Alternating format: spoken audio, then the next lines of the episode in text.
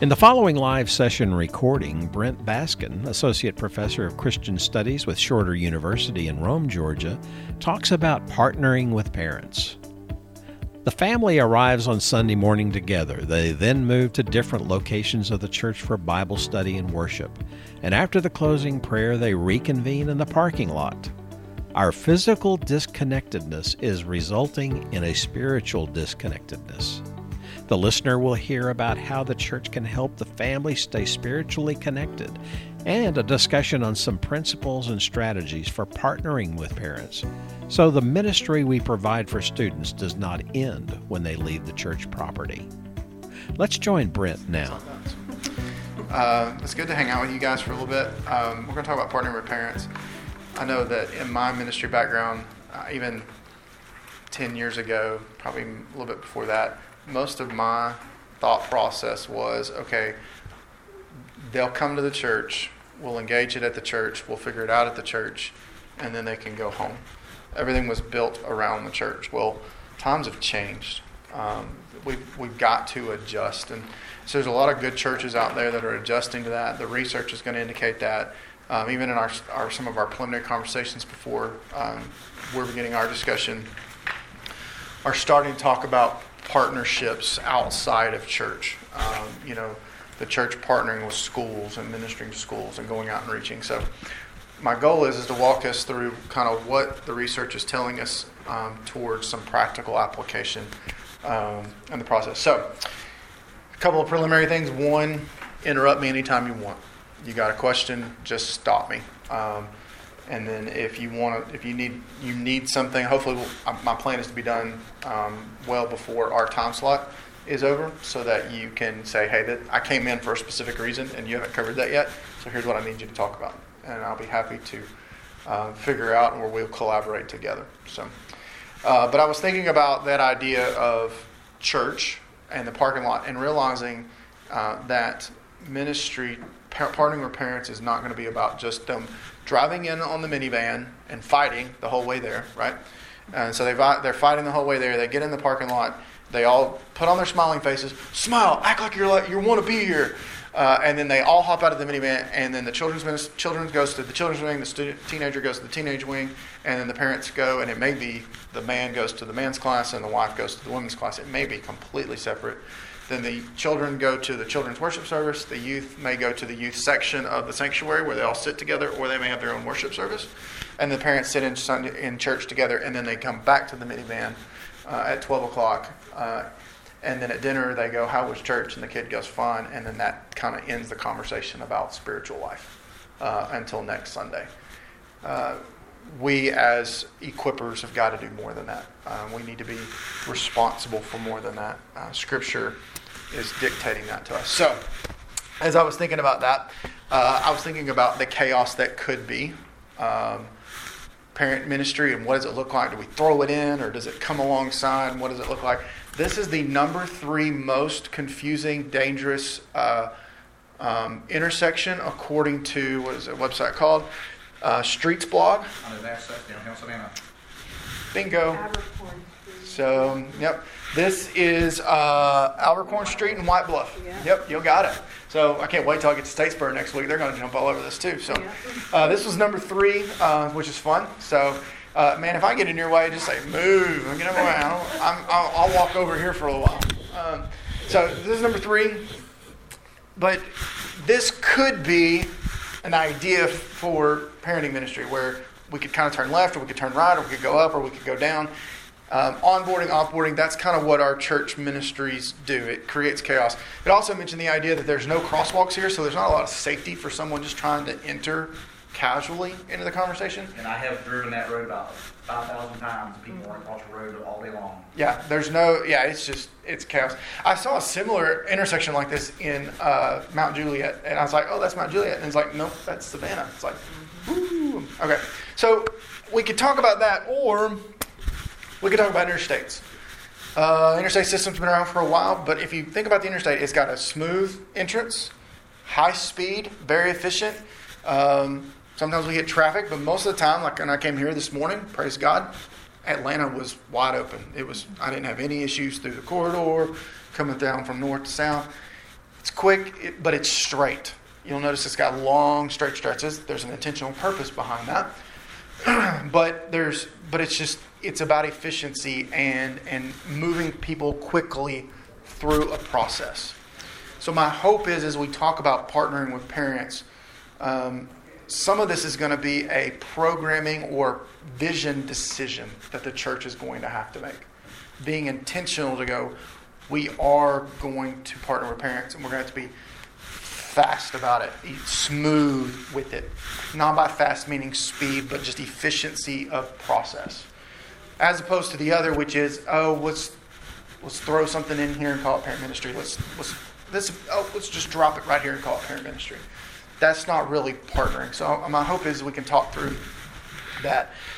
Continuing with the idea of the road and the and driving as we attempt to work together alongside each other uh, to partner together. So, rule number one before we take a journey together is you really need to know the road conditions. And I know that often we will turn on the radio, check traffic reports, sometimes we'll check Google uh, to see where the red lines are on the road.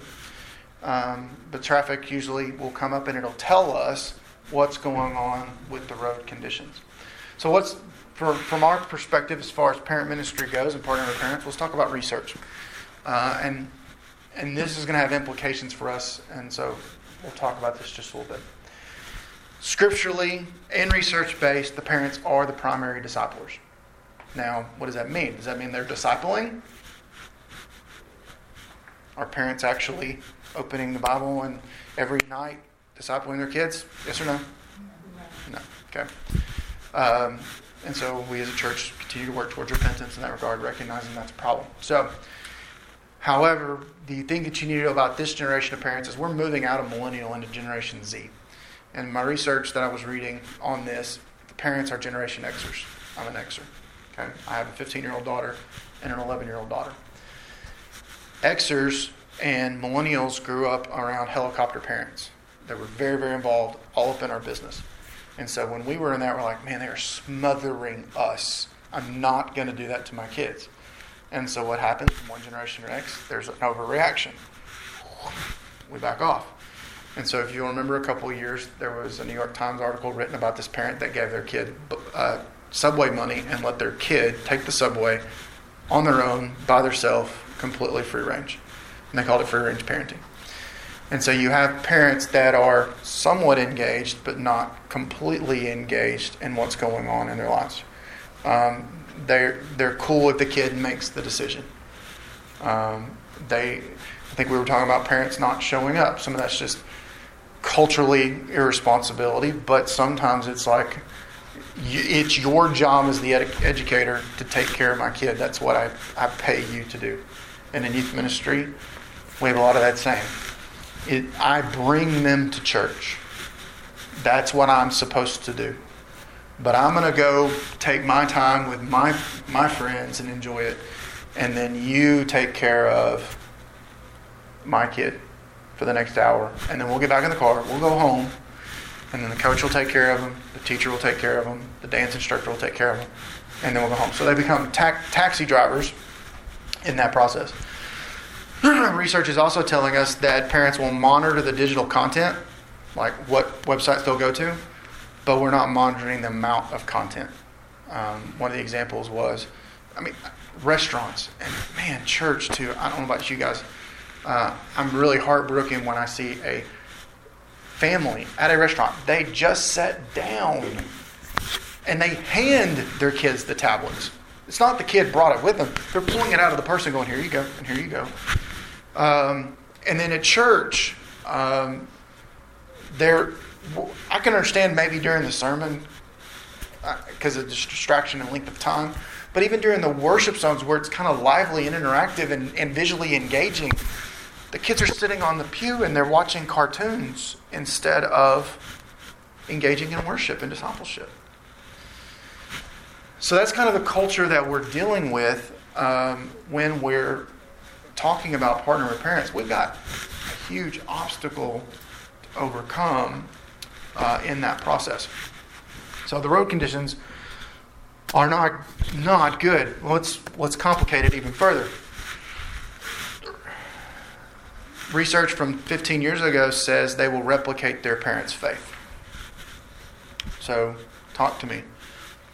What kind of faith um, characteristics, generalized, are you seeing from your parents, the adults that are a part of your church?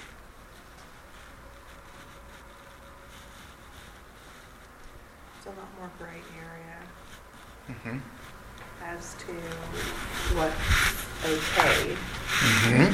um, especially with like the whole LGBT, Yep. things. A lot of political stuff is now weaving its way in. There's not a clear, this is God's expectation. This is not. Just doesn't feel right to tell somebody that they're wrong. Good. There's a lot of vagueness and not specific and clear on right or wrong or moral standard or whichever. It's just kind of general vague idea. Mm-hmm. Just be a good person. Yeah, generically, just be good, do your best. Mhm. And that kind of shallow, generic. Church is just like a part of life where your faith is not the best of what it's been. Yeah, absolutely. Because there was recreation and something else we do. Yeah, socialization. Mm-hmm. It feels like speed dating a lot Yeah. youth ministry. What does that look? What does that mean? That that they'll go around and just go to different churches in the neighborhood to see which one gives them what they want. Yeah. Um, and so sometimes it gets frustrating, um, especially you know if you're if you're a church you yeah you have fun, but your primary thing is discipling and teaching. Sometimes they get kind of turned off by that, and it's like and they'll tell you that like you, you they'll say you're not giving me enough. I've had students tell me that you're not giving me enough, Mm-hmm. and they'll say I'm going somewhere else where we have fun all day. So it's like speed dating. That's why I mean I've had several. Like, so speed- they'll well, I visited that church and that church, that church and that church. Now it's your turn. That's what they tell me like. Like I should be blessed that they're giving me a chance. What are you going to offer me? And we're talking about a conversation where I'm fixing to hand it back to you, and I'm, I'm out. So you guys are describing everything that's I, absolutely validate it, and the research has backed that up. You've got four percent, according to Pew Research, of students that carry a, what we call a biblical worldview, which means the Bible is a source of truth. It is God's truth, and therefore God can tell me what is right and what is wrong. And so the things that you are describing in your church on adults, this did not come because they came out of the womb this way. This is because the culture has, down from generation to generation, passed its way down. And so you and I have a heart for impacting teens and life change. Part of that process has got to be the adults too. It's a my, my goal in this conversation is for us to go back to our church and go, this is not a youth ministry problem, this is a church problem. What can we do in a discipleship, spiritual transformation process? Not just information, but spiritual transformation. Start leading people towards a biblical worldview. As been described, I'm out. You're gonna have people walk away. Allow me to encourage you. John 6, 66. Jesus says, if you don't eat my flesh and drink my blood, cannibal, crazy. And it says in 666, but I think it's a very ironic that it's 666, right?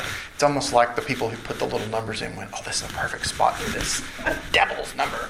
Um, and it says, and many walked away from Jesus because this was a very difficult teaching to grasp. We're going to separate wheat from chaff by doing this. You're still going to have consumers in your church, but our hope is through this process, we're going to get one or two parents that are going to change their kids' life because they're going to change the directory of how they raise their kids because they realize what Scripture is teaching, which is not for us to go, it's not my job, it's your job. It's, it's our job to come alongside and minister and equip saints for works of service. That's our role as ministry leaders.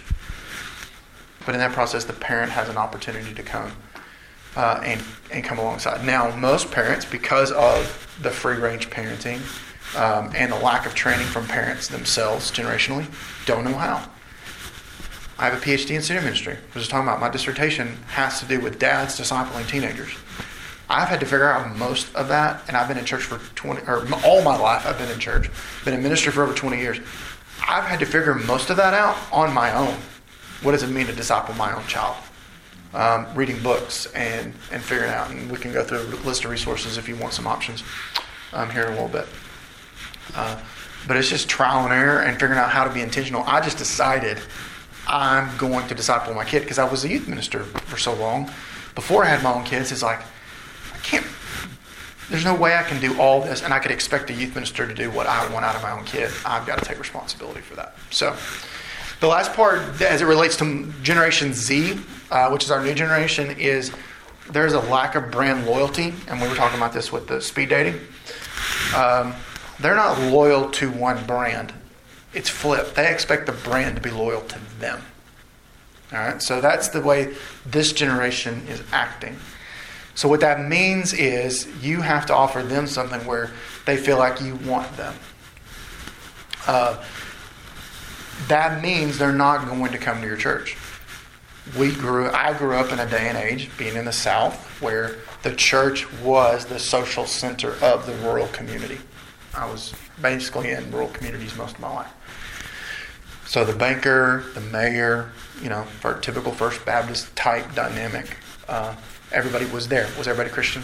No, but that was the central place for people to receive the gospel. Um, even in our definitions of things like Sunday school, Sunday school was an evangelistic strategy. You invite people to come to church. So the expectation was let's build a program and have them come to us. Um, we're very, uh, I think the word is the, the nones, is kind of what, what the definition we're giving. Basically, what nones mean, they have no faith. They're not against it, they're not atheist, they don't have any. And they don't care to have any, they don't need it. They have everything at their disposal. The church provides them nothing. There's nothing that the church can actually give them that would make them better in their minds. Because they, the, the culture they live in has equipped them for everything that they need. At least that's what they believe. So, we have to go to them. Great Commission. Uh, we have to go to them in order to change that. Um, and I've been very excited about what's happened over the last couple of years as I've talked to churches. More and more churches are figuring out public school systems. How can we go and serve the church? Now, initially, I'm sure it was let's go serve the church so that they'll come to our church. That was kind of the trial, but that blows up in your face because the school realizes that and like, no, we are not your marketing strategy. But churches have started carrying with it the idea of we want nothing in return. We just we're to go love our community. That's how this changes. So what we're dealing with is we're dealing with a bunch of parents that really are learning that engagement's not cool. It's better to let the kids grow and let other people train them. We were talking about the education system being the source for that a little earlier. And then you got students who have no worldview basis for discipleship that you and I would agree would be discipleship, which would be God's truth, the Word. They're getting that from their parents. The road conditions are bad. I mean, it, you right now we could go. It's just let's just quit. We're done. We're done. But that's not what we do because we're too passionate about life change. I'm too committed to the idea that God could change someone's life. He changed my life. I believe He can change someone else's. Now I have to figure out how to do that and to overcome all these obstacles. And I'm stubborn. I like winning. I'm competitive. I want to win. Um, I'm on Shorter's campus. We have lost students all over our campus, and I'm like, how am I going to win these students to Christ? I have to go to them. Yes, they take my Bible survey classes. That's fine. That's a that's an avenue. But if I'm really going to impact them, I got to get in their natural habitat. So I want to get us outside the church and start working towards that. So, any questions on the road conditions, team culture that you just are dying to know, and a lot of that? So we got to have directions sometimes to get around the traffic, around the construction. Um, Atlanta can get nasty, as you can tell. Luckily today it wasn't too bad. Um, so this goes back to for a church, we've got to have clear vision, purpose for partnering with parents. I'm to try to give you some of that today, that you can basically go home. This is not a, and you know this, there's no ministry in a box that all of us can go home and, and do exactly the same. Covington, Carrollton, um, Paulding County, wherever you are, it's going to be different because your dynamic of people are different. Your interactions with the schools are different um, and your community. We don't have to throw the entire ministry program that we have out the window and start completely over to do parent ministry uh, and partner with parents. There are some things that we can do organically, uh, and then I'll give you a strategy for being more intentional. Um, that's not necessarily changing, but more adding as you go through your ministry processes. But just to say, hey, we're going to be intentional and just kind of splatter parent stuff here and there. An email here, a worksheet there, do an event here. It's not going to work um, because I've learned now, not being in ministry, but in education. Um, yes, it's still ministry, but I'm not in the church seven days a week. I'm a parent now. My life is busy And it's been fun being on the side because now I realize what it was like to be a volunteer. And now I'm more sympathetic to the volunteer um, through this process. So to go, hey, I need more volunteer hours, I need more time, I need more commitment. We, we just can't ask that. We've got to just work on that efficiency. What can we? How can we be more strategic in what we're doing? Um, so we'll, we'll, evaluate that. Um, so one strategy that you can have, and I learned this a long time ago from a guy. There's a there's a ministry philosophy called family integrated ministry. Okay, so what family integrated ministry says is youth ministry should not exist. Everything should be done within the church, and ages should all be together. Children should be together, youth should be together, adults should be together. That is the most effective biblical way to do ministry.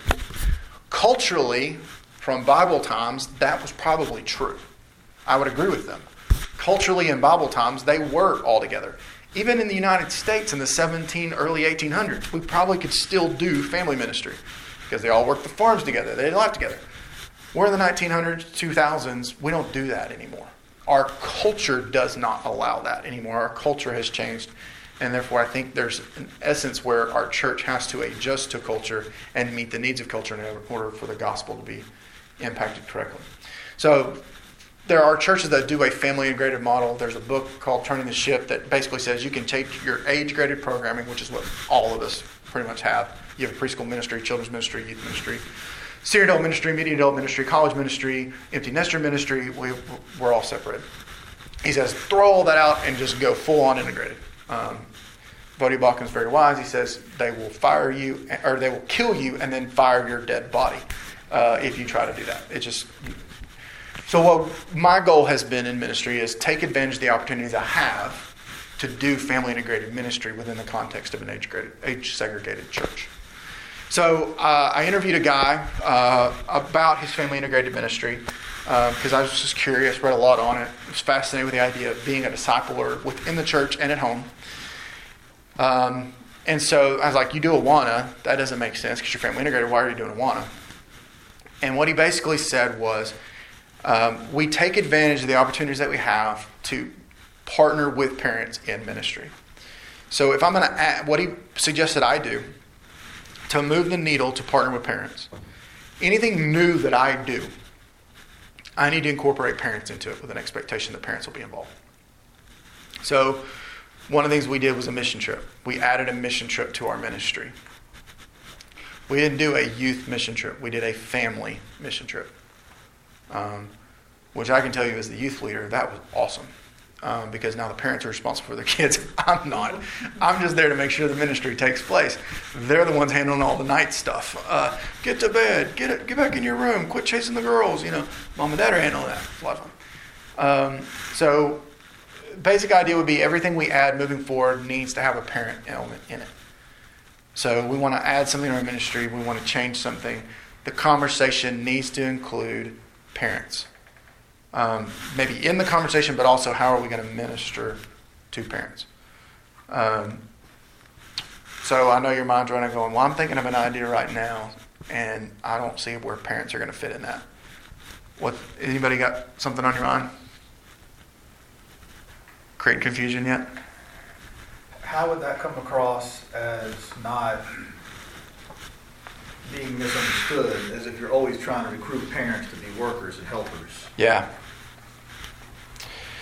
Uh, I'm being intentional that it's not volunteerism. This right. is Some people you. say, "Well, you want me to be a worker," yeah. and That's the articulation of the vision. Yeah, that's that's a great point. Uh, because I'm not looking for volunteers. I mean, that's that's the idea. That's where we get most of our volunteers from. No, this is your kid needs you more than they need me, and I see so much value in you uh, for them that I want you to join us. Um, now that's we got to sell that, and we got to deal with the participation and the obstacles as we continue. You're not the very first time you do this going to win, more than likely. But what you've decided is this is way too important not to quit. Deuteronomy 6 Love the Lord your God with all your heart, soul, mind, and strength. Impress it upon your children. Teach when you sit at home, when you walk along the way, uh, when you lay down, when you get up, on the frontlets of your eyes, on the doorpost of your house, and on your gates. All that's family based. The very, the most powerful commandment Jesus had was family based. But yeah, we as a church take it and say that's our mantra, that's our motto. But what are we doing to get parents back to teaching their kids to love God? Because I love the end of Deuteronomy 6, it's evangelism. He's like, hey, dad, why do we do all this stuff? Well, let me tell you a story about how God changed our family's life. And they go through the whole history of, of Egypt and slavery and God saving them. That's why they do all that stuff, so they could teach the gospel to their kids. So, um, you almost have to tell your group this is not about getting more volunteers, people. And that's going to be the temptation to move that way when you're having those conversations. And you, I don't, I don't know the size staffs that you have. This is, this may not be a staff meeting discussion. This may be just a simple youth council, youth committee, a couple Sunday school teachers getting together and talking about it. The temptation to go, oh man, if we get these parents involved, we can do this and this and this. They can bring Dr. Peppers and brownies and, and stuff. No, no, no, no. This is the trying to give them an opportunity to actually interact with their child in a church event. So, most of us, it would be something like doing a service project. Just a, a day, Sunday afternoon after church, or on a Saturday morning, we're going to go serve a place in our community. We talked about schools a little bit. We're going to go clean up the school on a Saturday afternoon. We're going to tell the football coach we're going to go clean the stadium because just to tell them we love them, no strings attached. Because next month I'm starting, it may be utter failure, but I'm gonna try anyway. Um, on the third Wednesday of every month, I'm gonna have my intern handle the youth service. I'm gonna have the adults come in and worship with us. And I'm taking the adults out after worship, and I'm purposely going to teach them and show them how to, how to disciple, what's going on, what things to look out for as parents, Yep. social media concerns, technology concerns, and just me pouring to them, but also they get to spend that first 45 minutes of our service with their students in our youth service. So that way they're seeing what's happening, what's going on, and they get to know other kids. Because a lot of the kids at our church, a lot of the parents go to different churches. Yeah. And so, you know, they're not, they don't know who, who these kids are. Um, and so I just feel like, because the way, you know, Larry Lawrence, one of the smartest youth minister guys in the world, he always tells us, That's true. Your job is to work yourself out of a job. Yeah. Is to work yourself out of youth ministry. You, they don't need you. Mm-hmm. And that's what that's what I'm trying to do. Because the parents are ultimately responsible, not me. So you have, what you're telling me is you already have a time slot in place where we're not taking advantage of parents. Yep. So well, let's take advantage of the opportunity we have. We already have a time slot. They come and drop them off. Maybe if we offered something, a few of them would stick around. Now, you've mentioned one of the difficulties in that is personnel. Luckily for you, you have an intern. Um, but what do I do if I don't? Okay. So, what are some options for us if we see an, an element but we don't have the staff to do it? What are some alternatives to that? I would say Sunday school teacher or a kid who believes he's called to the ministry. Yeah. Give him an opportunity to speak once a month. Um, a great opportunity. That's what my youth pastor do with me. I had once every two months. I got to speak once a month. Once, Mhm. one day a month. Um, so he'll really prepare me and get all the, the stupid stuff. I learned a lot. We're working ourselves out of a job. We, this again, there's a long game to this. Taking the time to equip other people to teach them what we're doing. So much. It's so easy to just grab a curriculum, go in and teach, go home and go. Oh my gosh, that was a long day today because we have secular jobs as well as our ministry jobs, uh, ministry opportunities. Completely understand that, but slowly, again, not rushing it because if you do, they'll fire you and or and kill you or kill you and then fire your dead body. Um, slowly but surely bringing along people alongside of us to show them so that we can you're not saying, hey, I'm, I'm leaving, it's I'm expanding. I need your help in order to accomplish something that's going to have greater impact. So let me show you what I do. And it's, it's low commitment, once a month. Um, come in, fill in. If the pastor buys in, my pastor could easily come in and teach Bible study once once a month. The senior adults could manage themselves, and my staff, one of our staff pastor, could come in and do it. I think there would be great benefit in that. Convincing my pastor to do that would be a different story, obviously, because you know those kids are crazy. They'll duct tape me to the wall, maybe, and if they do, it'll be a memory they never forget. Um, you, they will endear you forever if, if you let them duct tape you to. Yes. So, um, so service project idea was is one. Just we've got plenty of ministry opportunities where the, what we're doing is just saying, hey, parent, come serve alongside your kid and let them see the impact of you and your example because they don't get to see that in church. You're in a Sunday school. You're in worship. They're in a youth section. They don't ever see you doing Jesus. This is one opportunity where they can see you doing Jesus together. And again, not radical, not often. We're not totally adding. We're all way too busy anyway. There's probably some things we could eliminate. That's another story for another day. Uh, but I'm just trying to be intentional from a church programming perspective of what we do. Family for us, mission trip was the way to do that. I did try family camp one year. Um, I attempted to kill youth camp um, and do family camp one year because I wanted to do a mission trip in the fam- in the youth camp slot. So I backed camp up into January um, and did a modified thing and invited parents basically come to a youth revival. Parents could come and then join us for a retreat afterwards, um, which worked. The theory worked, but the problem was when we got to April, parents were like, Where are we going to youth camp? The culture could not shift with the vision. And I was like, We're going on a mission trip. Well, where are we going to youth camp? We're going on a mission. Where are we going to youth camp? We're not going on youth camp. Well, fine, my kid, I'll just pay the deposit at the other church and they'll go to youth camp with them. Shopping. Pastor goes, You're going to youth camp. I'm like, Budget got spent. What you going to do, boss? We'll add the money in the budget. You're going to youth camp. Yes, sir. So, again, cultures are hard to shift, but there are some things we can programming wise do. All right. Um, carpooling uh, is another good option for efficiency of travel and partnering together. So this is feeding off what you talked about with the Bible study dynamic, creating opportunities for parents to come together to talk about what it means to do ministry and discipleship with their kids. So we already have the time slots in place. We often don't use them. Sunday school, small group ministry. We may not be involved in that, but we've got other teachers that we could partner with us. There are Sunday school teachers that may have never thought about the idea that they could actually impact youth ministry. They think they're teaching an adult Sunday school class because they don't like kids. Don't put me with the kids. But we can go share vision with them that you guys can actually, in this room, impact our student ministry if you'll direct the conversations biblically.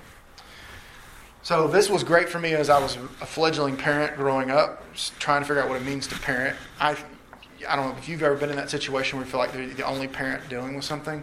Right now, I feel like that with a dog, as a dog owner. I've had a dog about five months. Somebody want a dog? Um, I've had about dog, this dog about five months, and I've never been a dog owner, never been a pet owner. I had some crickets when I was a kid. They didn't last very long. Um, but I had this dog, and we're trying to figure it out. And I feel like I'm completely helpless, and I don't know what I'm doing. And I feel like we're the only ones that are struggling with this. And so I email my um, dog breeder friend who raises and breeds American Mastiffs. Big, massive dogs. And the reason they're American is they don't drool. The British Mastiff drool everywhere. But the American Mastiffs don't drool as much. That's the reason she breeds them, though. And so I email her, Facebook, time her, because she's in Texas and I'm in Georgia, and I say, This is where we're going in our life. And you know what she says? You're normal. You know what relief that is? It doesn't really help the situation, but it's a relief just to feel like you're normal. Everybody deals with a dog that chews the couch and barks at you all night long and doesn't sleep through the night in the first few days that you're at the house. Those are normal things. So, as a parent, when I was dealing with preschooler, I had a discipline issue that I was struggling with, and I felt like I was the only one. And I'm sitting in a Sunday school class, and somehow I brought up the question. I was like, guys, I don't know what to do. Here's what I'm dealing with. And then across the aisle, a guy that I barely know goes, Oh, thank the Lord. I thought I was the only one. And it just opened Pandora's box of connections and support and ministry. I don't know about you in your Sunday school classes, but I'm I'm going to take a step of faith here and say most of us don't live in a Sunday school class where we can be vulnerable and say I'm struggling. Would that be fairly accurate? Okay. So I don't know. We talked about the minivan walking in and going, "Hey, how are you doing this morning?" I'm doing just great, brother. It's so good to be here. And you're lying because the kids were fighting, the dog wasn't cooperating, job stinks. You're wondering if you should change jobs. Should I keep my job? Your health is struggling. You can't tell anybody what's going on because then you'll look weak and you won't spiritual enough. Fact of the matter is, everybody's kind of in that same boat, but nobody's opening up the box to go help. Sundays was a great place for us to carpool together in this thing called life and doing ministry. So what we can do is partner with adult Sunday school classes to say, some of it's information. We'll talk about information in a minute. Some of it um, is about collaborating together and partnering together in existing structures like small group ministry and um, youth ministry. You could actually, if as multiplying, some of, we're talking about multiplying cells in education, growing Sunday school classes as the church grows. Some churches will actually use life points as their structures as different than age. So instead of age, they'll do parents of children, parents of preschoolers, parents of teenagers, empty nesters. They'll create classes that target specific needs, uh, and then those needs allow us to be intentional with our material. So while we may be using Explore the Bible material to go through Judges, we can carry on a life structure conversation of the difficulties of life as we go through. My hope is that we could start creating vulnerability. That doesn't mean we're all accountable that's those are smaller, more intentional. But we're creating conversations where we don't feel like we're the only one. And it empowers parenting. It's so nice to have leverage against my kid. Because you know these conversations you have with your kids. Everybody's got Instagram, Dad. I'm the only one that doesn't have an Instagram. And then I'm talking to a, so I give my kid an Instagram because she finally beat me down for Christmas. I bought my kid Instagram for Christmas. That's the kind of dad I am. I spare no expense for my child. So I give my kid Instagram for Christmas, and now we have her Instagram, and the dog has an Instagram too, because you got to get your pet an Instagram. Um, and so I'm on mission trip in June. So that was Christmas. I'm on mission trip in June with the Christian school that we're at, and I'm in the van with the dad, and we're talking. And uh, he's like, "Man, I'm really struggling. My kid is, uh, my kid doesn't have Instagram, and he's telling me he's the only one that doesn't have it. And I went, oh man, I could have spared six more months and fought this just a little bit longer if I'd have known that guy is fighting his kid. We could all band together against our children in this massive war of social media to go, we will not stand down. We will rise up against the, in the great battle that is social media exposure. Um, and so found out in the course, another student doesn't even have a cell phone. 15, about to turn 16. Parents still hasn't bought him a cell phone. I'm sitting there going, God, I wish I were you. We didn't know. You know, we had the excuse. She's in cross country. She's going to travel. We've got to get her a phone. So there are parents out there that are trying to do the right thing and battling. And it'd be nice to know that information if parents have an opportunity to share that with each other. But the kids are the ones in school that are always together. And so they're sharing that information. And then they go home and then give us misinformation. And so, it, and it's not a lie. I'm not saying kids are lying to you. It's just when it goes in and comes out, it goes through that filter that just garbles it all up and doesn't make any sense. And so it all comes something that makes sense to them. Thought? Are you just. No, I'm just shaking my head, yeah. Okay. so I would encourage you to take advantage of the opportunities that you do have. Use the existing structures. Again, I'm not trying to say, hey, if you really want to partner parents, you need to add X, Y, and Z to your programming. It's too busy. They're not going to come. Um, we can barely get them on Sunday morning and Sunday, you know, for worship. So let's use what we already have. That 10, 9.30 to 10.45 time slot for Sunday school is a great chance. If you have a small group ministry that's really, really successful, if you're still doing some kind of Sunday night discipleship program, take advantage of that. Right Now Media, it's a great resource. Got a lot of great parenting stuff on there. as an administrator, you actually can go and set up playlists. Um, you might not be the administrator of Right Now Media, but if your church is using it, just let you know. Um, your administrators can go in and set up playlists of here are six videos that you need to do if you really want to disciple your parent. You can go pull them and then package them together. Um, I learned that through ACSI, the Christian School Oversight. They packaged um, dis- discipleship materials to qualify teachers for ACSI certification. Um, you can do that now through Right Now Media. that a paid membership? It is kind of like Netflix, uh, except it's church leadership and kids resources. It's got all the old Right Bible Now. book, Right Now Media. It's phenomenal. You can go to a lot of churches and sign up. Your church pays an annual fee, and it's based on your church size. So this church would pay way more than most of us would pay because our church is a little bit smaller. But then it's free game to everybody in your church. So I have two memberships because Unity Christian School bought it for all of us as parents, partner with parents, and then the church did as well. So um, my goal for me for for our church, I have no administrative responsibilities. I am just a volunteer. But with our associate pastor, I said it would be really nice for us to go in and do teacher training using these resources.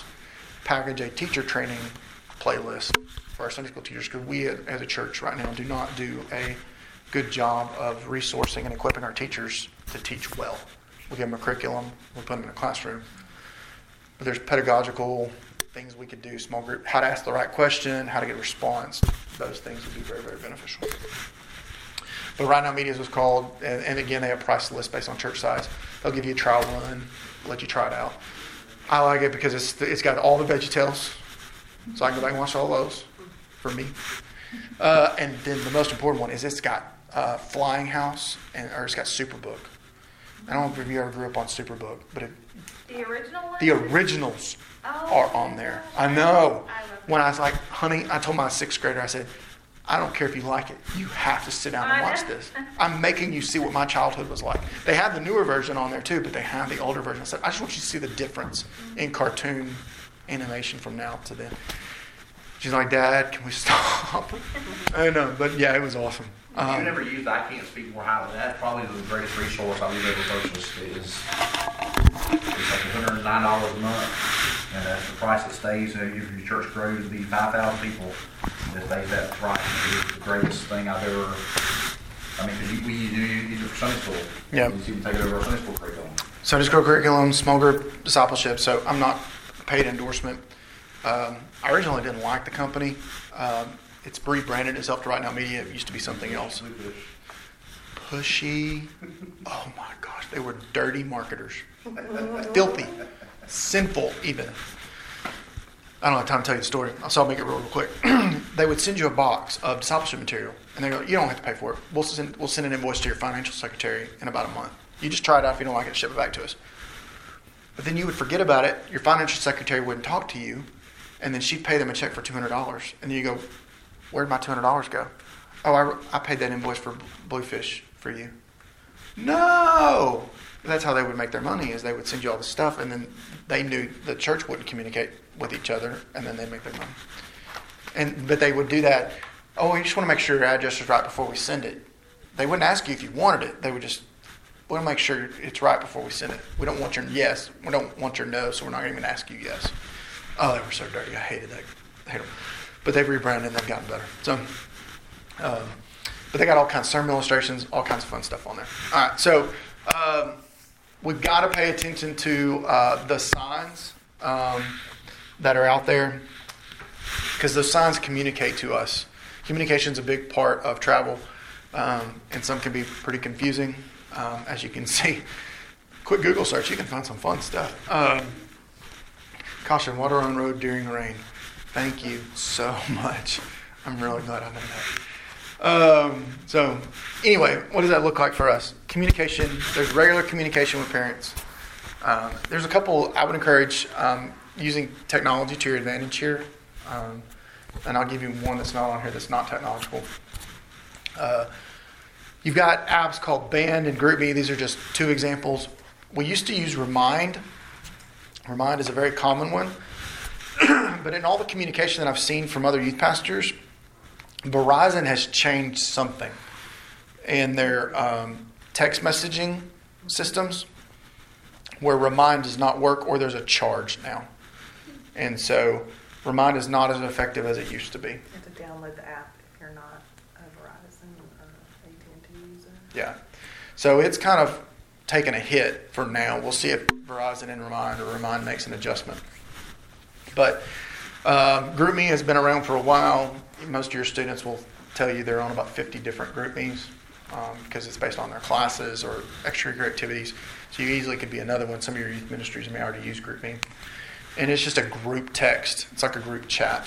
So you could put all your parents on one and they could let the parents answer each other's questions. When's youth camp? Some parent could jump in. You don't have to answer everything. They can carry on their own conversation. You can monitor it because um, you don't want it to get out of hand where a parent drops a negative comment and then it just kind of derails. But that's social media. That's how it works, unfortunately.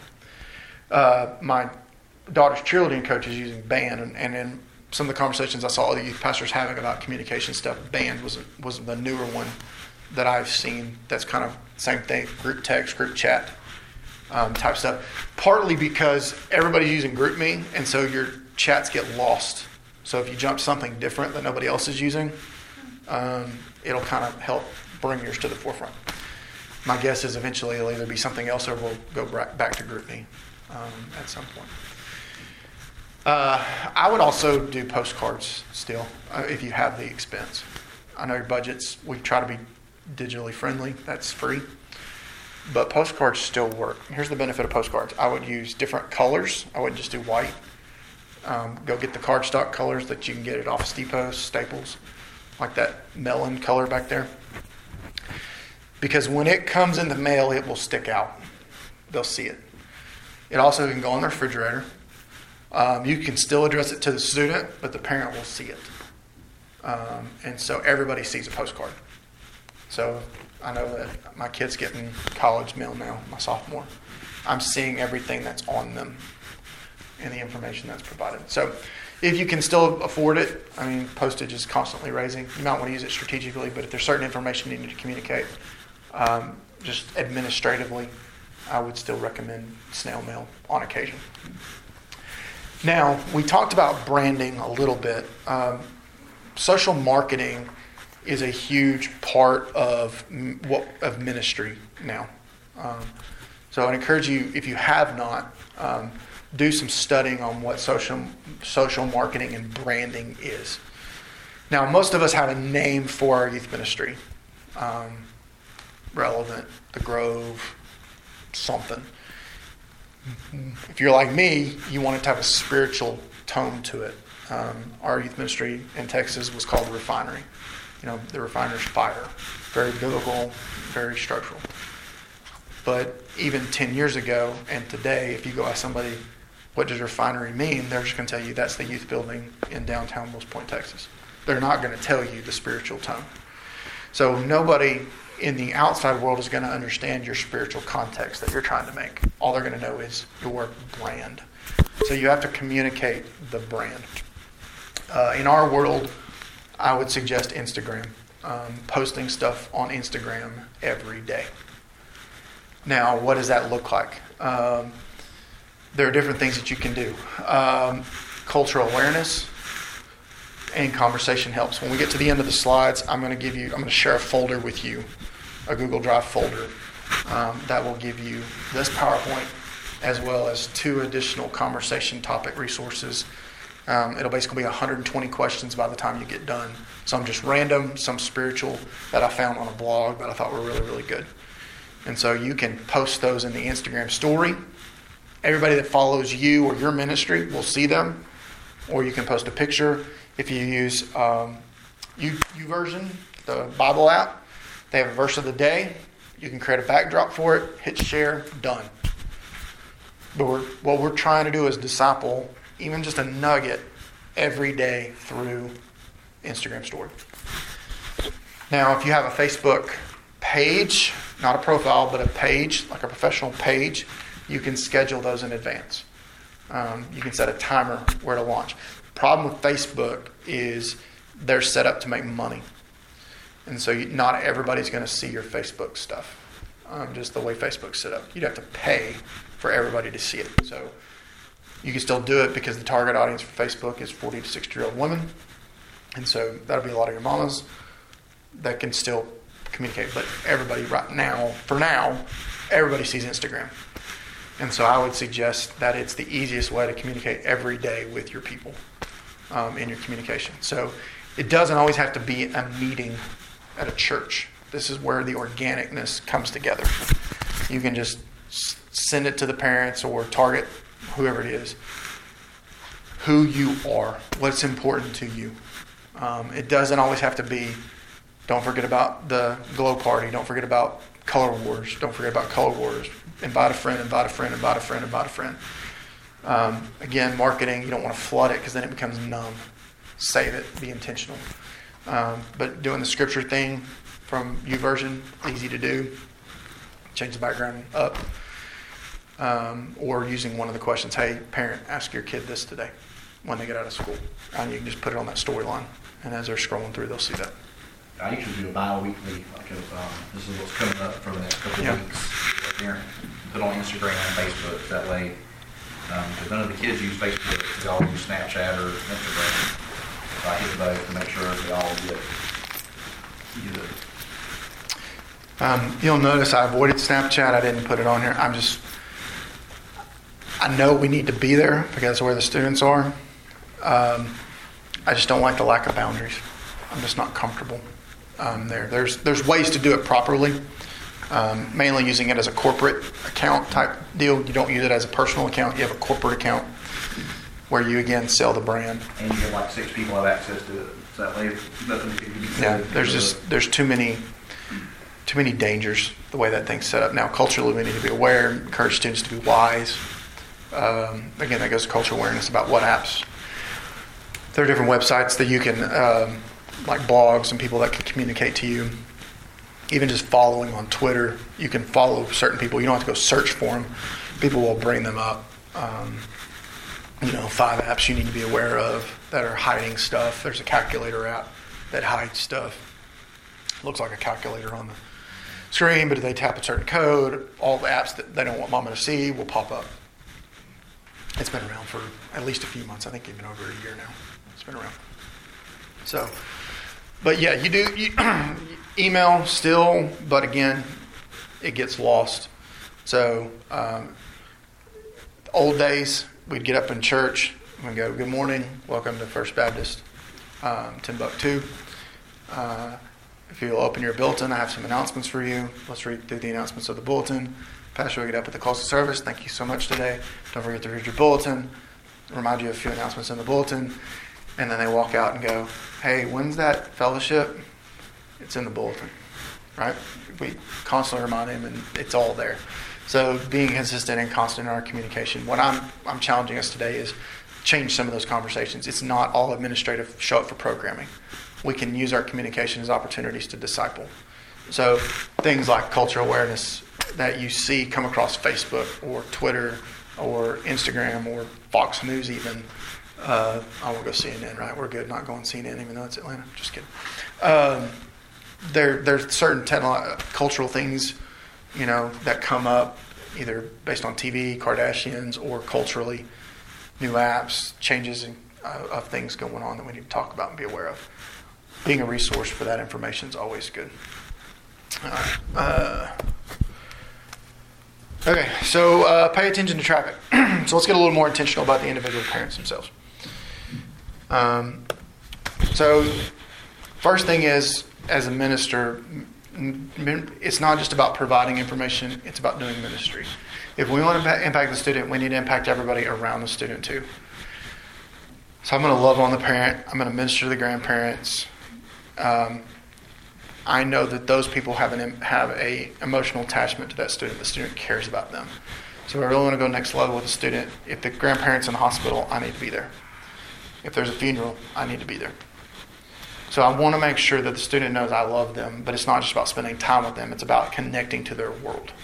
So it's not just about sporting events. It's about the other people in their world too. Um, so as I minister to them, I'm earning the right to be able to, to give that information to the parents. Um, so I can't expect a parent to listen to me if I've not earned the right to be heard. Uh, and so I want to work on that. Now, 4% do not have a biblical worldview.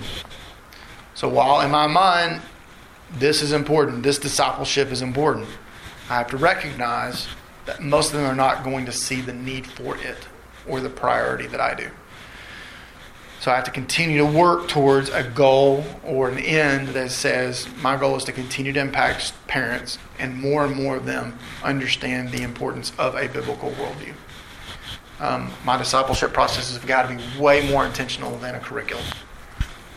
We, I love curriculum, but the curriculum has a purpose behind it, and those are those objectives of teaching for an end or a goal. Some of you guys are educators.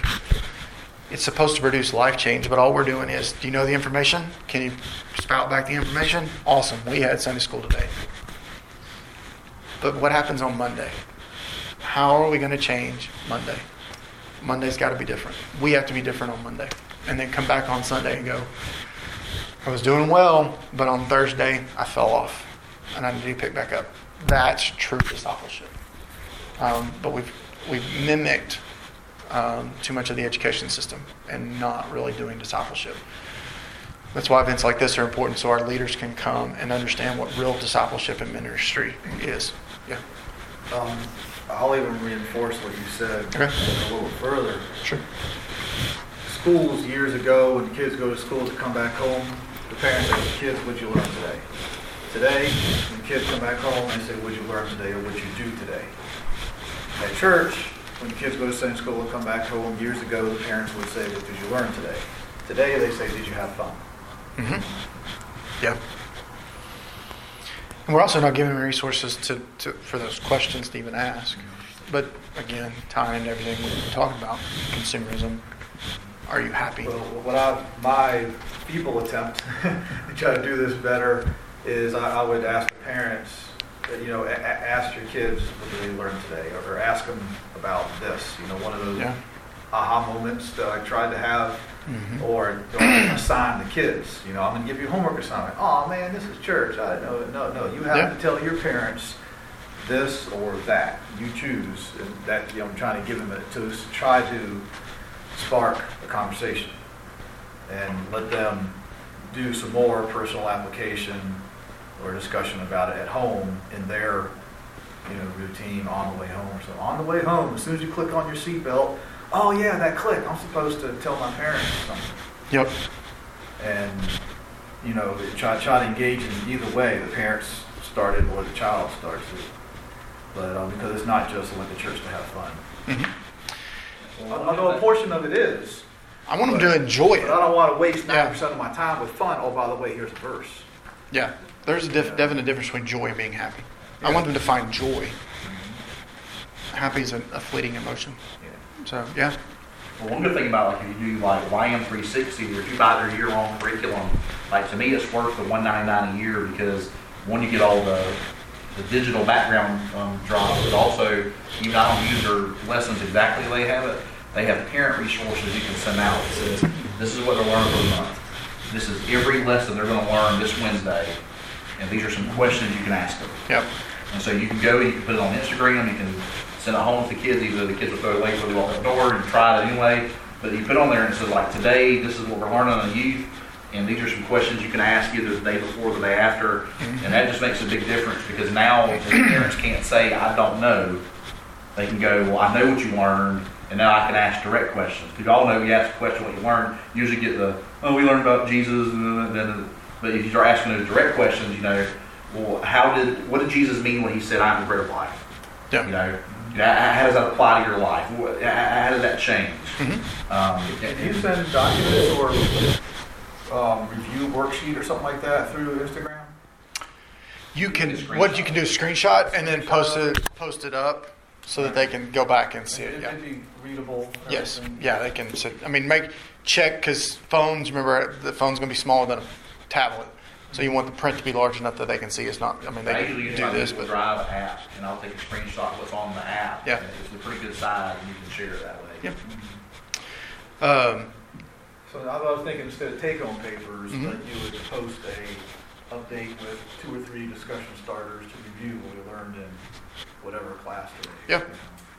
And part I would add as far as that dialogue, um, there's some of you guys are education people spiraling, which is you take a concept, you work on a new concept, but then you come back to the old concept. So you're constantly, while you're learning, you're reviewing. This is not a ask these questions, check box, move on to next thing. True discipleship is a constant going back, going back, going back, revisiting, sharing the same story. If you read the Deuteronomy 6 passage, he's sharing an old story. That was first generation, this is second generation audience, and he's telling them a first generation story. And they're supposed to constantly go back. If you read Psalms, same thing. They're constantly going back to a first generation story to be reminded of why we do what we do. Um, and We- so, We, we, we want first generation faith, not second generation. faith. absolutely, because we see what happens in jo- after Joshua and into Judges, what happens with the third generation. Done. Doesn't work. So um, the idea of you know traffic, you it's safer if you invite somebody into your lane instead of trying to whip around them and let them come in behind you. It's easier just to kind of back off a little bit, let them in. Personal invites still work based on research. So inviting parents into their into ministry or just inviting parents to be a part of what's going on, we have to do it on their turf. I have a friend in Gordon County that by uh, God's just been showing him a lot of favor. The principal, he was a character coach and just was ministering to a group of football players. He got the weight room time, their strength training time. He could just come in and hang out with the students for an hour while they're lifting weights, carrying on conversations.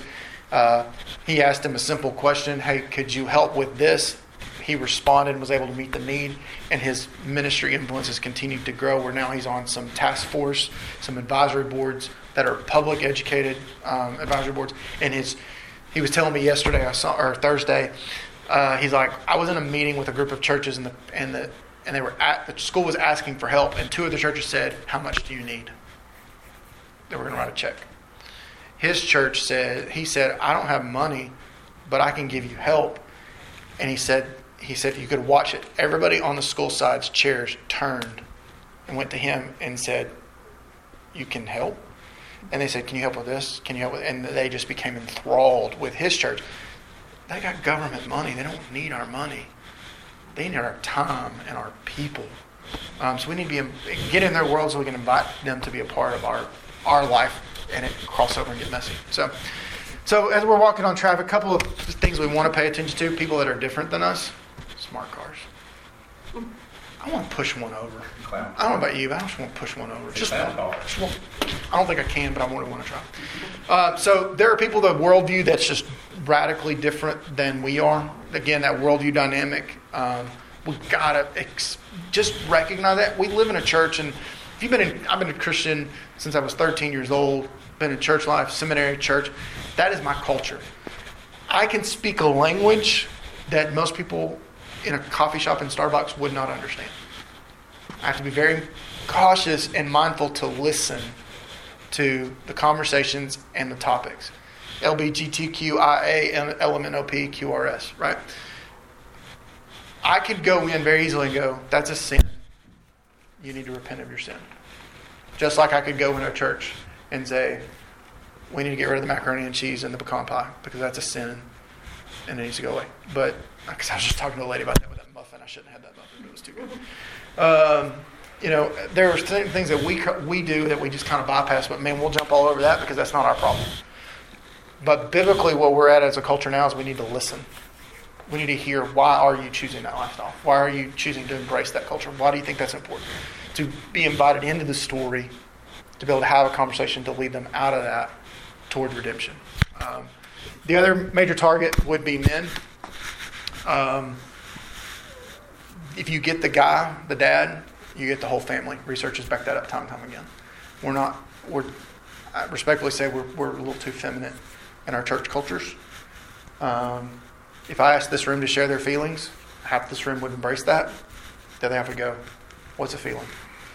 Um, so we need to pay attention to that. Um, so, being a good driver on this journey, we need to continue to practice. We've talked about some of this already, so I'll, I'll work through that. The Deuteronomy 6 idea equipping parents to be okay to share their story. Some parents are like, man, if I share my story, they'll repeat my mistakes. I guarantee you they're going to repeat your mistakes anyway, because it's not your story that's going to do it, it's your environment and your heredity. You've created an environment that even though you think you've hit it, it's still there because you're just replicating the previous generation. The only way to prevent it is to tell the story. And to talk strategies and to find resources and to find help. So my youngest daughter has anxiety. I have anxiety. My dad had anxiety. Pretty sure my granddad did, even though we never talked about it. We didn't even know it existed in this in the early 30s and 40s. Um, but by talking to my daughter and equipping her with the truth that I know it's a tummy ache, but it's not really a tummy ache, it's something else. So let's go talk. Let's go. I want you to go meet my friend Alice, who helped Daddy work through his tummy aches. And because he worked through his tummy aches, is a whole new person and a, and a, and a better dad and a better human and a Christian and can man, manage and navigate his anxieties. She's empowered now to go manage and navigate those two. I'm not leaving her in a world of anxiety that could lead to faulty decisions to cope and over, try to overcome them on her own. She's able to find health strategies, healthy strategies for doing that. So, empowering that, taking advantage of life transitions, kids' first car, transitions from elementary to middle school, transitions from high school to college, um, marriage, first child, in the grander scheme of things. Those are all opportunities. And then, um, as you walk along the road, or in our terminology, as you drive in the car, Dad, why are you going 59 and a 55? Because the cop won't pull me over. Those are teachable moments. Do I slow down? Do we talk about the gray areas? Do we talk about other gray areas? Does it open up conversations? Um, those question and answers, we'll walk through some of those too that I'll give you. so, uh, rather than telling them, we need to ask them. we do too much telling. Most teenagers have a anti-authority or fear of authority dynamic because it's the culture that we live in. They're taught authority is out to get you and to change you. Um, most of us grew up in, in, in an area of respect for authority and seeing authority as a protection and as a guard. This culture sees that differently. So, asking and sharing wisdom as opposed to telling and giving information, that takes practice. I mean, my parents were authoritarian parenting style. They told me what to do. And if I didn't, there were consequences. Most of us probably grew up in that dynamic, you know, spankings and that kind of stuff. Um, I don't, I don't, I don't do that. I, I, we punish, but we've chosen to equip our kids um, and help them understand consequences and dominoes of impact. And then if they don't, if they continue to follow through that, then there are consequences that we institute or the natural consequences of actions. Um, but we need active ways to learn together. Discipleship is a doing life together. As you are going, Great Commission, make disciples. Not just go, it's as you are going, doing it together. Um, I would also encourage from a student perspective, start when they're in elementary school. They're very calm in elementary school. Get them while they're fresh. Because by the time they get to be, uh, most of, I have a parent of adolescent, they're tired by the time they're 14, 15. Get them while they're still excited about parenting. Still a little terrified, a little on edge. Um, start down there. Go co- coordinate with the children's ministry. Talk to parents. Hey, the decision you make as a five and six and seven year old child will impact what they do as a teenager. I'm just a dad, so forgive me for being a dad, but that's one of the reasons why I didn't do bikinis on my, my two year old and three year olds.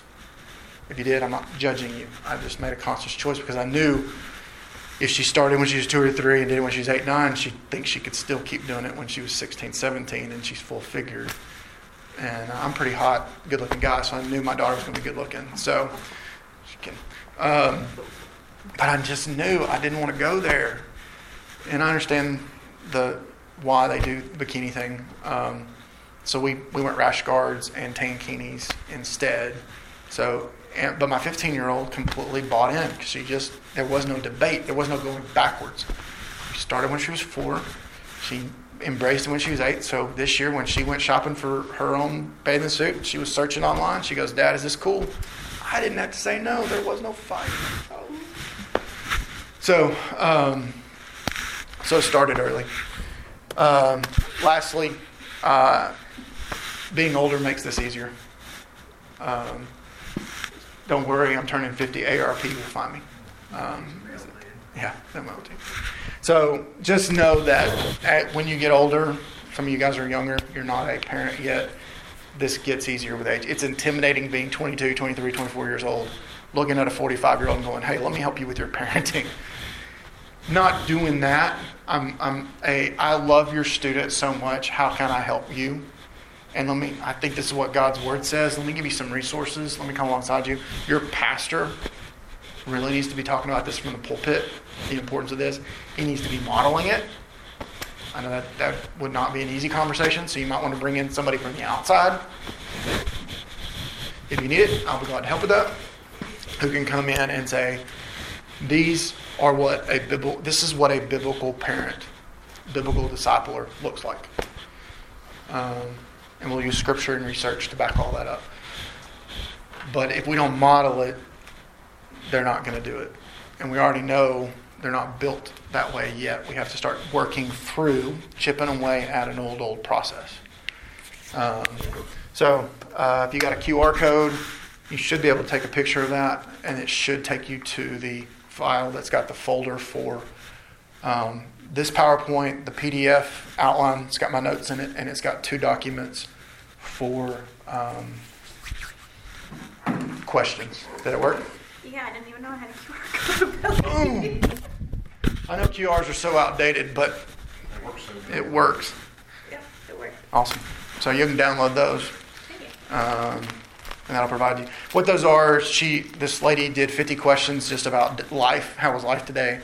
Um, I usually ask my question. I've asked my kids since they were old enough to talk. What was your favorite part about today? Thank you, Dora the Explorer. Um, but I got inspired by Dora. She does it. What was your favorite part?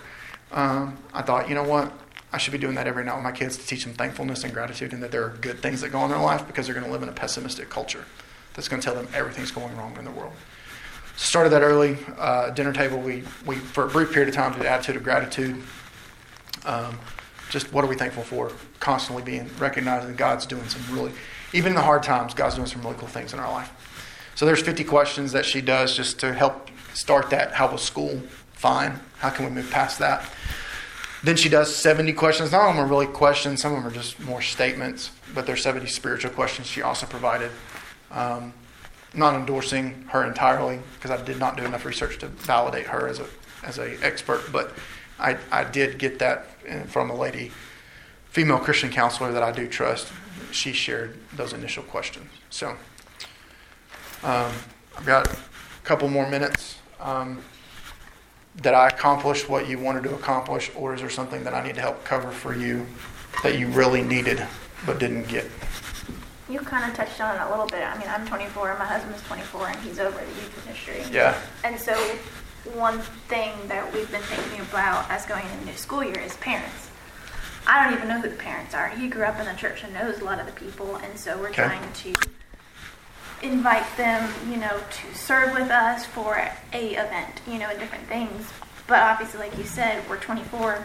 We don't have kids, much less teenagers. Right. I would never assume that I know what I'm talking about with raising teenagers. Mm-hmm. And so, I guess practically, could you talk more about what it looks like to help those parents? Yeah.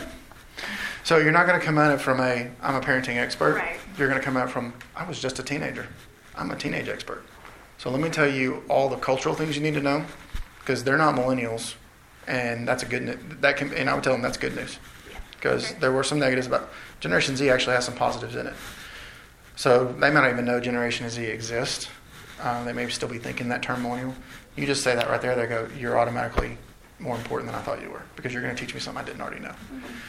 And so you, they need to know what Apex is because they may only heard about Fortnite and the three million dollars that kid won, but they need to know what Apex is because that's new.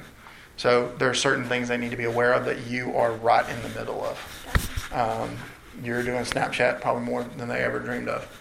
Um, or, but if but if you are doing something that they're not familiar with, let me show you so that you can have a conversation with your kid about it. That could be in a formal meeting, could be a YouTube video. You just do a YouTube channel that just constantly puts information out to parents. So you're resourcing parents. And so from a marketing standpoint, we call that content marketing. You're constantly, you're just giving and not asking anything in turn to eventually do the ask. It's jab, jab, right hook is what it's called from the guy that created that idea. But you're just constantly giving, going, we just love you. We're just going to give you all this free stuff. So eventually you come and go, hey, we love you to partner with us. Now they feel loyalty to you because the adults will still feel some sense of loyalty. That's be where I start. Um, just to share a resource, um, I post on the Georgia Department of Ed's family engagement, uh, Twitter and Facebook every single day. And so one of the resources that has helped me, I have five kids from 22 to 5, yeah. um, has helped, and I share it to our families who follow us, is commonsensemedia.org. Okay. And they have what parents need to know about TikTok, what parents need to know about Snapchat, what parents need to know That's about all different apps, what parents need to know about Fortnite. They also have um, movies that are coming out, and it's not coming from like a biblical standpoint, but it's coming from just common sense standpoint. There's also, and it's by age, so like um, high school or tweens or whatever. And there's also books. They review books, like what's out now, what's popular, what you need to know about it before you say yes, read this book, yes, watch this movie. That's so awesome. It's a it's a great resource. Which- which one is it? It's called commonsensemedia.org. And I wouldn't just give them the website. I would give them web page every now and then, throw a page in there and talk about it. Like pick just TikTok And then- or just And whatever. here's how, here's how I see it impacting our area. Mm-hmm. And in our area, I'm hearing our students are using it. May not be their specific student. So here's some questions I would ask. Or And so you can think from a teenager's perspective, because it wasn't that long ago. What would I, if I were the devilish teenager, what would my parents need to ask me mm-hmm. to start opening up about what's going on? Because it's not give me your phone. It's are you are you aware of this? What do you, how are your friends using it? it? Is usually the question. You don't say what are you doing with it. It's like how are your friends using this? And usually you can backdoor them because they're not thinking about mom will never think I'm doing it. We'll just blame my friend. And the whole time we're going, you're doing the exact same thing. you learned it from your friend. So that's what, and then eventually over time, as you start having children and the student ministry transitions, for me it was when the kid's birthday hits my graduation year of high school. I don't know what happened, but sometime around when 1996, when I graduated high school, when the kids were starting to be born in 1996, I became an adult to my adults. Up until then, I was just a kid. But somewhere in that transition is when it hit, and I'm like, okay, this is cool. Um, so, and then now in college, it's kind of that same dynamic. I had to bump it up a little. Yeah, and they do like us. At least the, The parents do? Yeah. Yeah. They have no problem with us. Most of them have watched my husband grow up. That's the problem then- I'm, I'm, I'm concerned about is when So- will they let him grow up? Yeah, and well, my concern would just be trying to tell them what to do because they Yes. watched him grow up. Yeah, we're not going to tell, we're going to Right. ask or so I like, suggest. yeah. I like what you said about it. That helps me. and he'll make some adult decisions, and then they'll go, "Oh, he's more mature than I thought." Dress code's going to be a big part of that too. I hate to tell you that, but he's just going to have to dress adult, even though he may like the skinny jeans and the holy jeans and all that stuff. He'll have to dress adult. Um, oh, then he's going to score. He, the teenagers may not understand it, but his senior adults are going to love it. Um, showing up for work on time, communicating well. Those are all little things that young adults that I teach my college kids. I'm like, I know you don't want to do this. You want to be at the high school all the time. You're going to have to put office hours, even though you don't want to be there. You need to be there at 9 a.m. drinking coffee. You don't have to drink the coffee, but bring your sweet tea in or whatever, and talk to the senior adults that are hanging out in church on Monday morning. Because all they're doing is keeping tabs on you anyway. They just, you think they're coming to talk? No, they want to check boxes. Go to the senior adult luncheon. Yeah. Oh man, get the free food. Those rolls are awesome. Learn how to play Skip-Bo um, and Rummy love Cube. some They wouldn't play Scrabble with me. The, the pastor emeritus' wife was like, "Play me in Scrabble." And she's like, "I'm not playing you. You beat me." I'm like, "Damn." Um, but I played Skip-Bo and all that fun stuff. Um, so I've got business cards. Um, if you would love to stay in touch with me, I would love to help you, be a resource for you. We are a Georgia Baptist institution, so we love our Georgia Baptist. Um, I've got D-Now leaders. Students do D-Now weekends. Um, so we, you tell us what your needs are. You don't want any freshmen, we won't send you freshmen. Um, if you need females, we got females. We're 50-50 in our department of males and females. Um, so I'm really excited about the direction of where our department's going. Wish I could tell you I could give you a minister if you need a part-time youth minister, but we, 98% of our students are serving in a local church somewhere. So um, they're not just learning academics; they're living it out faithfully. And so we work on their spiritual health too through that process. We keep tabs on that. So anyway, here's my business card. If I can help you guys, thank you so much. Have a wonderful.